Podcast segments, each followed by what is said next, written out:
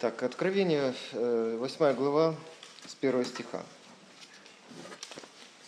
«И когда он снял седьмую печать, сделалось безмолвие на небе как бы на полчаса. И я видел семь ангелов, которые стояли перед Богом, и дано им семь труб. И пришел иной ангел, и стал перед жертвенником, и держа золотую кадильницу, держа золотую кадильницу, и дано было ему множество фимиама, чтобы он с молитвами всех святых возложил его на золотой жертвенник, который перед престолом. И вознесся дым фимиама с молитвами святых от руки ангела пред Бога. И взял ангел кадильницу и наполнил ее огнем жертвенника и поверг на землю. И произошли голоса, и громы, и молнии, и землетрясения. И семь ангелов, имеющие семь труб, приготовились трубить. Первый ангел вострубил, и сделались град и огонь, смешанные с кровью, и пали на землю, и третья часть деревьев сгорела, и вся трава зеленая сгорела. Второй ангел вострубил, как бы, и как бы большая гора, пылающая огнем, низверглась в море. И третья часть моря сделалась кровью. И умерла третья часть одушевленных тварей, живущих в море, и третья часть судов погибла. Третий ангел вострубил, и упала с неба большая звезда, горящая подобно светильнику, и пала на третью часть рек и на источники вод. Имя этой звезде – Полынь, и третья часть вод сделалась полынью, и многие из людей умерли от вод, потому что они стали горькими. Четвертый ангел вострубил, и поражена была третья часть солнца, и третья часть луны, и третья часть звезд, так что затмилась третья часть их, и третья часть дня не светла была, так, как и ночи. Прежде чем вот мы детально начнем разбираться с восьмой главой Откровения, я хочу задать риторический вопрос. Э, как вы думаете, вот царь, он является Богом? И для нас это риторический вопрос, потому что мы отвечаем, ну, конечно же, нет. Но сам царь так не думает. Сам царь считает, что он и есть Бог. Или как минимум Бог передал ему все полномочия божества, власти и, и прав, и силы, и могущества и так далее. И не только царь так считает, но очень часто его подданные тоже думают, что на самом деле царь и есть Бог, и к нему ну, нужно относиться как к Богу, его, к нему нельзя вообще прикоснуться и сказать ему э, слово вопреки. И что бы он ни делал, он как Бог всегда делает правильно. Что бы он ни говорил, он как Бог все говорит правильно. Но так ли это на самом деле? Мы посмотрим на примере 8 главы книги Откровения. Но эта, кни... Э, эта 8 глава, а, она вот построена немножко хитро. И вначале мы просто уделим внимание тому, каким образом написана эта глава.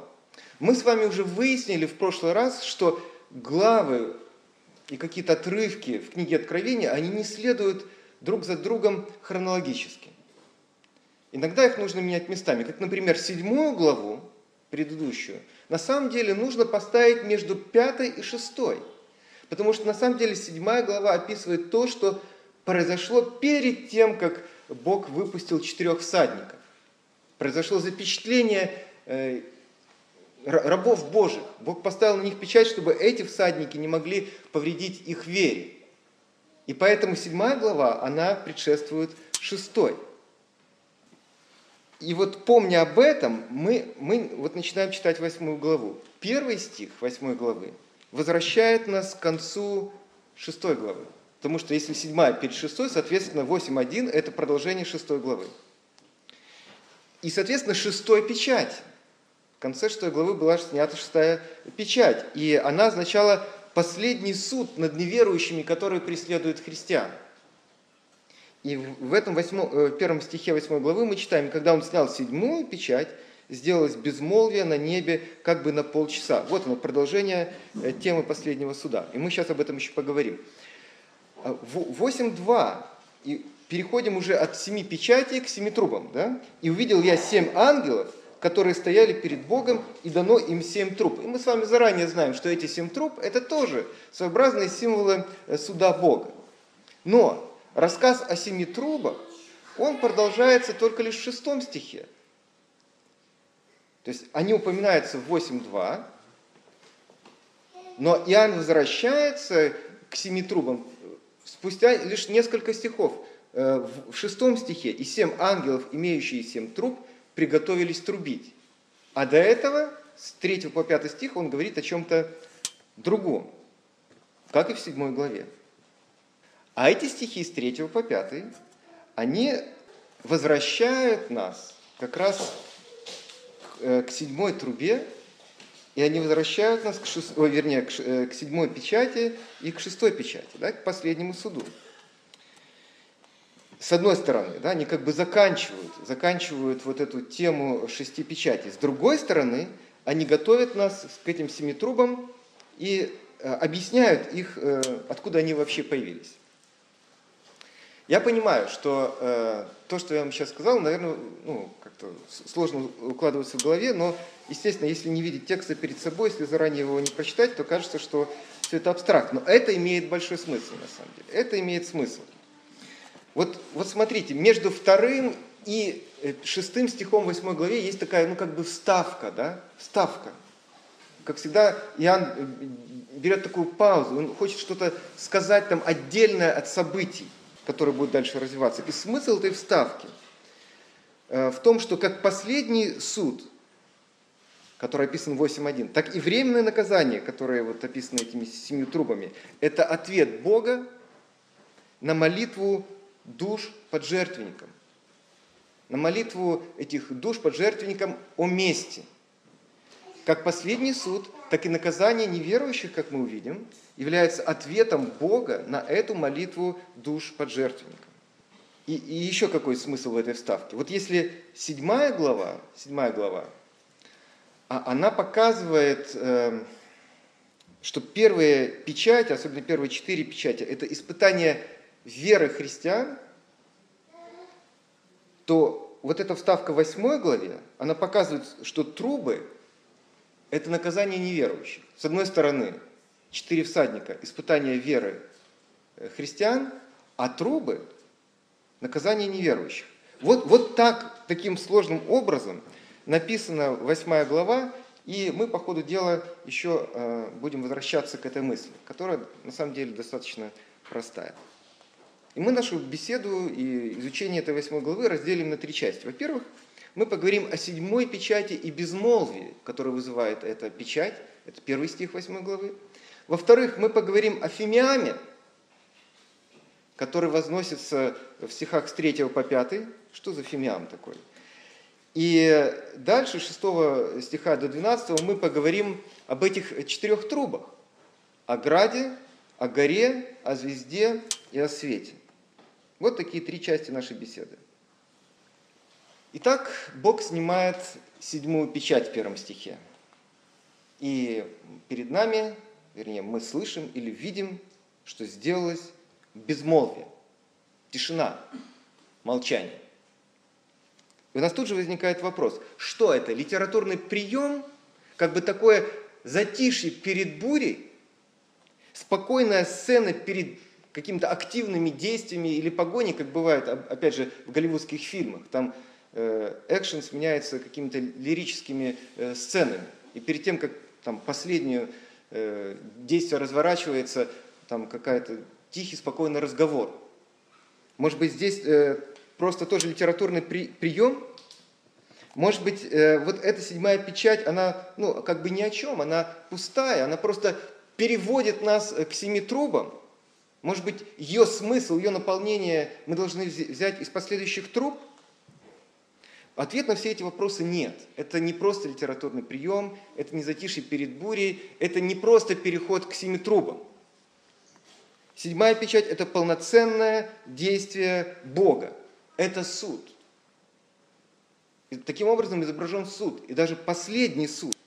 Дело в том, что в Ветхом Завете молчание обычно, или безмолвие, обычно связано с судом Бога над идолопоклонством и идолопоклонниками можно перевести множество отрывков, я буквально два или три прочитаю вместе с вами. Например, Псалом 113. Псалом 113, и вот э, следующие отрывки, которые я буду читать, они как раз будут касаться того, как вот безмолвие или молчание используется в Ветхом Завете. Э, итак, 113 Псалом, стихи с 15 по 16.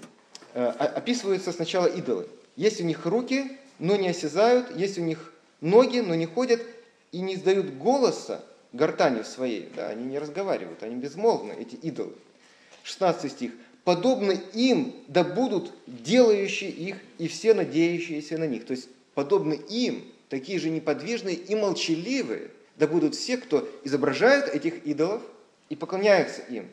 И понятно, что это суд Бога над идолопоклонниками. В этой же книге Псалтырь, 30 э, псалом, 18 стих. «Господи, да не постыжусь, что я к Тебе взываю. Нечестивые же да посрамятся, да умолкнут в аде». Та же самая идея. Э, молчание здесь связывается с тем, что нечестивые погибнут и будут наказаны Богом. Ну и так далее. Можно было приводить э, статы из Исаии, из того же э, Захария и так далее. Но, но смысл, смысл один. Молчание или безмолвие в Ветхом Завете очень часто, регулярно э, используется как символ суда, окончательного суда Бога над идолопоклонниками. И мы с вами знаем одно место очень, довольно хорошо, Римлянам 3.19. Там очень похожая ситуация, да? когда перед законом Бога, который осуждает человека, все становятся тоже, вот, не могут открыть рта. Помните это место. И здесь мы видим то же самое. Когда сделалось безмолвие на небе как бы на полчаса, в результате снятия седьмой печати, идет речь о том, что Бог продолжил тот суд, о котором мы уже читали в конце шестой главы. То есть это предельно лаконичное описание последнего суда. Такой если хотите, все-таки художественный прием. При помощи краткости э, достигается яркость. Теперь мы перейдем ко второй части э, э этой главы, с 3 по 5 стих, где упоминается э. Э, ну, 4 стих, допустим, да, «И вознесся дым Фимиама с молитвами святых от руки ангела перед Богом». То есть получается, что ангел взял фимиам, смешал его с молитвами святых, и все это вместе э, отправилось к Богу. Что такое фимиам вообще? Что такое фимиам? Фимиам – это благовоние. Это благовоние. Это некая смесь, которая при сжигании издает достаточно сильный и приятный запах евреи вместе с жертвой животных сжигали на жертвеннике вот такое благовоние, такой фимиам. И это делало по ветхозаветному закону жертву угодной Богу. Это было условием принятия жертвы Богом. И поэтому, когда здесь говорится о том, что молитвы смешаны с фимиамом, и возьмется дым фимиама с молитвами святых, смысл очень простой – эти молитвы угодны Богу, и они приняты Богом. И когда мы думаем, что это за молитвы, то мы понимаем, поскольку ну, тут тот же жертвенник, что в шестой главе участвует, это молитвы о мщении. Из шестой главы э, 9-10 стиха можем напомнить себе – когда он снял пятую печать, я увидел под жертвенником души убиенных за Слово Божие, за свидетельство, которое они имели. И возопили они громким голосом, говоря, «Да коли, Владыка Святой и истинный, не судишь и не мстишь живущим на земле за кровь нашу». И вот теперь этот вопль душ э, под жертвенником, смешанный с фимиамом, достигает Бога. И этот фимиам подчеркивает, что Бог не только услышал эту молитву, но она угодна ему, и он принял ее.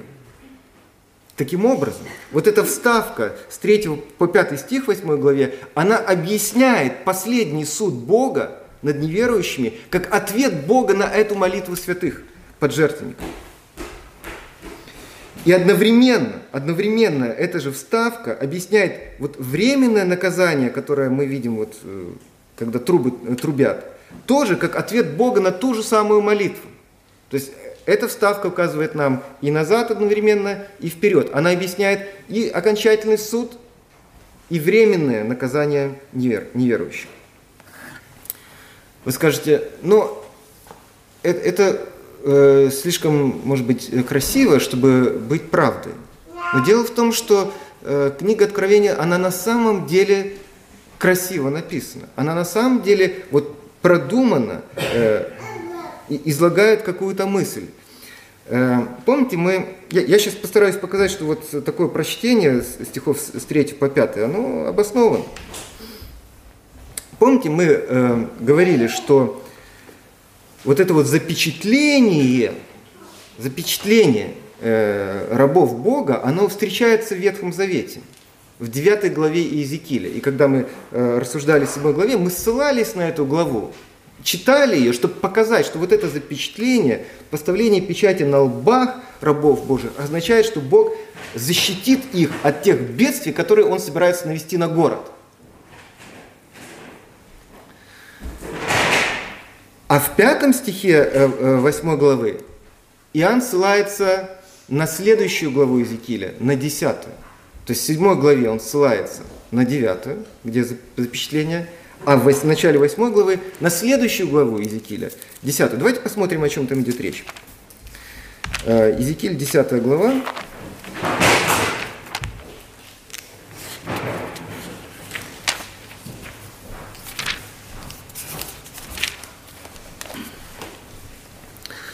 Первый стих там какое-то сложное описание престола и сапфира. А второй стих. «И говорил он э, человеку, одетому в льняную одежду, и сказал, войди между колесами под херувимами и возьми полные пригоршни горящих уголев между херувимами и брось их на город. И он вошел в моих глазах, ну и так он и сделал. То есть, э, что происходит? Э, в 9 главе, в 9 главе Бог говорит, я, буду совершать суд над этим городом. В 10 главе, в втором стихе Бог говорит, возьми с жертвенника э, эти уголья и брось их на город, и это будет суд над этим городом. Запомнили? Теперь, если вернуться в Откровение 8.5, взял ангел кадильницу, наполнил ее огнем с жертвенника и поверг на землю. То же самое действие, что и в Езекииле 10.2. То есть вот последовательность Езекииля 9, 10 и последовательность Откровения 7.8 одна и та же. Бог планирует наказать город, Бог запечатлевает своих рабов в этом городе, а в следующем э, акте а, а, ангел жертвенника берет уголья и бросает их на этот город в качестве суда. Поэтому я и говорю, что последующие трубы – это наказание, временное наказание неверующих людей, которые притесняют э, христиан. Зачем? Зачем э, Иоанн вот так обо всем этом хитро пишет? Зачем он пишет о наказании неверующих людей? А ответ очень простой. Как, он один и тот же, как вот любое место откровения мы открываем, и ответ всегда один и тот же. Все это сигнал читателям откровения, что Бог на вашей стороне. Царь обладает властью, царь вас убивает, но Бог на вашей стороне, и Он против этого царя, который убивает вас. И Он накажет этого царя. И к этой части нашей беседы мы сейчас и переходим. 6 стиха по 12. А, здесь описываются первые четыре трубы, то есть ангелы трубят в трубы, и что-то происходит. Довольно много деталей всяких, но мы должны понять одну вещь, чтобы как-то все это уложить в голове, что каждый раз, когда они трубят свою трубу, что-то падает на землю. С неба что-то падает на землю. И это три вещи падают. Во-первых, падает э, град, ну, обычный град падает, да, э, седьмой стих. Первый ангел вострубил и сделались град и огонь, и пали на землю. Во-вторых, падает гора. Второй ангел, это восьмой стих, второй ангел вострубил, и как бы большая гора, пылающая огнем, опять же упала в море. И третье, падает звезда. Десятый стих. Третий ангел вострубил, и упала с неба большая звезда, горящая подобно светильнику. Ну и в четвертой трубе уже ничего не падает, просто гаснет на треть э, солнце, луна и звезды. Нет света.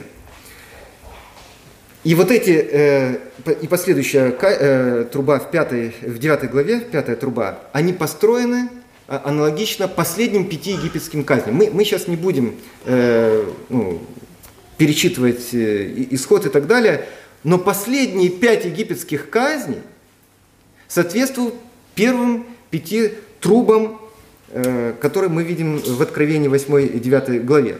Но на самом деле – Э, град побивает э, все деревья и траву, гора падает в море, и море превращается в кровь, да? звезда делает то же самое, реки, источники вод становятся горькими, солнце, луна, звезды гаснут, народы лишаются света. Это одна из казней египетских. И в 9 главе довольно подробно, долго описывается саранча. Это тоже одна из казней египетских. Египетские казни это наказание египтян. Вот просто чистое, незамутненное наказание египтян. И поэтому подтверждается наше предположение, что трубы – это наказание неверующих. Ну и еще четыре уточнения. Еще четыре небольших уточнения, которые на самом деле важны, особенно для нас, живущих э, в Беларуси. Э, ну, ну во-первых, э, надо обратить внимание на то, что только треть тут всего сгорает, треть всего гаснет, треть всего испорчена. Ну, значит, две трети остаются. Это означает, что идет речь не о последнем суде, а о неком промежуточном наказании, которое происходит еще в истории. Это первое, это понятно. Но дальше нас больше интересует гора и звезда. Второй ангел вострубил, и как бы большая гора, пылающая огнем, низвергнулась в море. Что это за гора? Почему с неба падает в море гора, пылающая огнем. Что это вообще за образ такой? Падающая гора. А на самом деле эта гора – это царство. Это царство. Э, давайте откроем Иеремию 51 главу. Видите, мы бесконечно должны открывать Ветхий Завет, чтобы все эти э, намеки увидеть и услышать. 51 глава Иеремии, 24-25 стих. Иеремия 51 глава, 24 стих. «И воздам Вавилону и всем жителям Халдеи за все то зло, которое они делали на Сионе в глазах ваших, говорит Господь. Вот я на тебя, гора губительная, говорит Господь, разоряющая всю землю, и простру на тебя руку мою, и не зрину тебя со скал, и сделаю тебя горою обгорелую».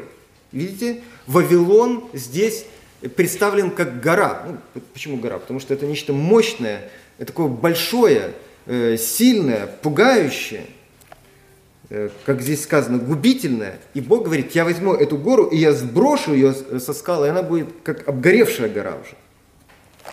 Поэтому, когда во время э, второй трубы, как бы большая гора, пылающая огнем, низверглась в море, идет речь о том, что этот новый Вавилон – Римскую империю Бог сокрушает и ну, лишает существования и царства.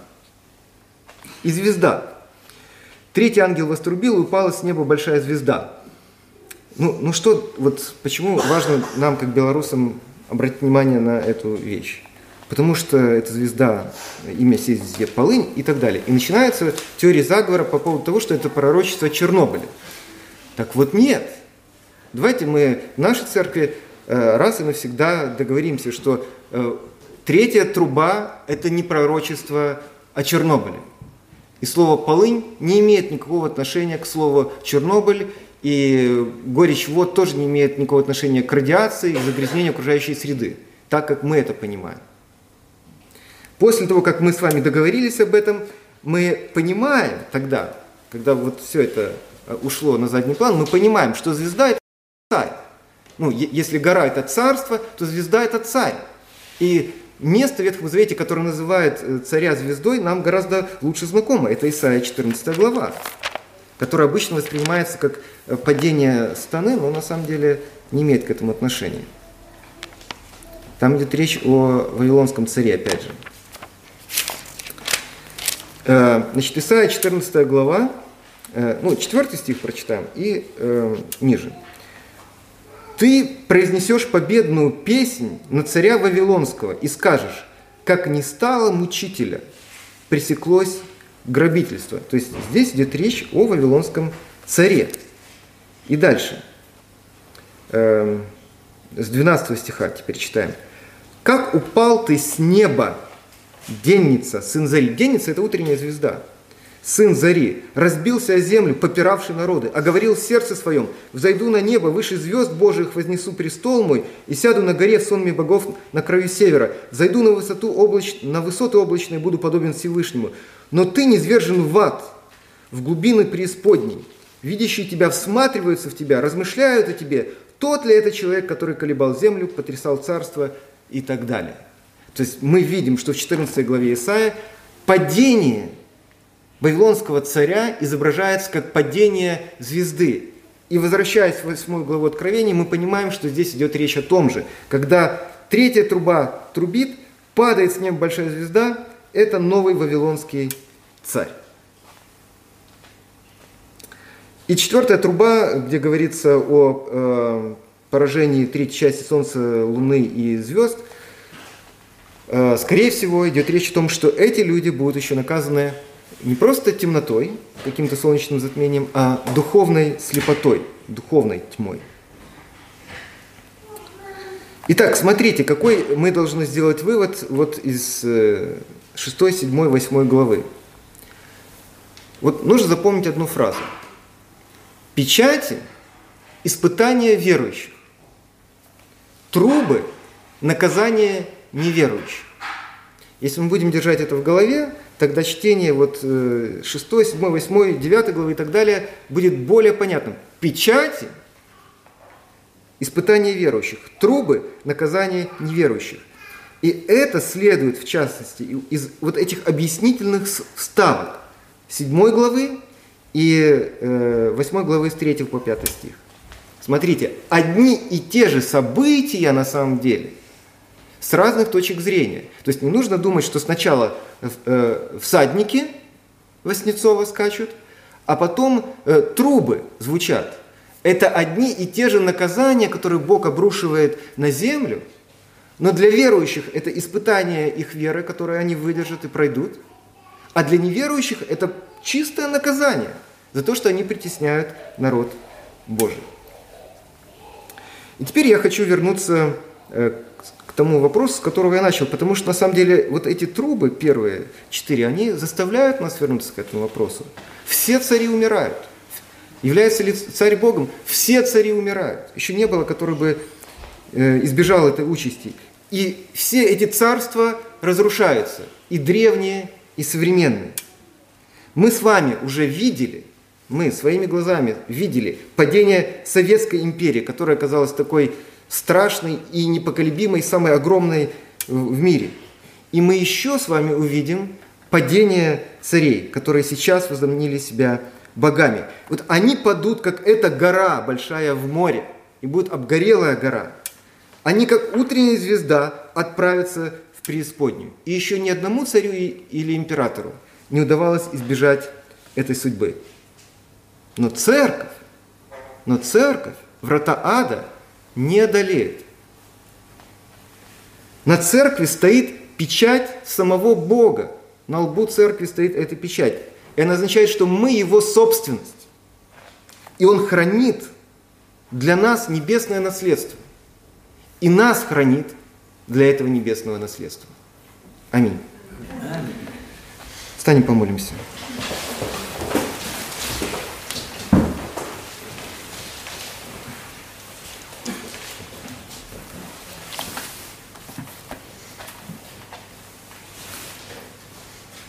Господь, мы благодарим Тебя за Слово Твое, которое заставляет нас посмотреть на историю, на окружающие нас обстоятельства по-другому.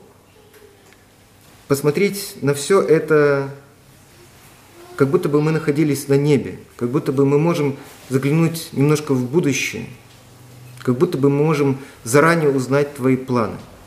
Благодарим Тебя за этот другой взгляд – за то ободрение и утешение, которое Он несет нам. И даруй нам быть верными свидетельству о Сыне Твоем Иисусе Христе. Аминь.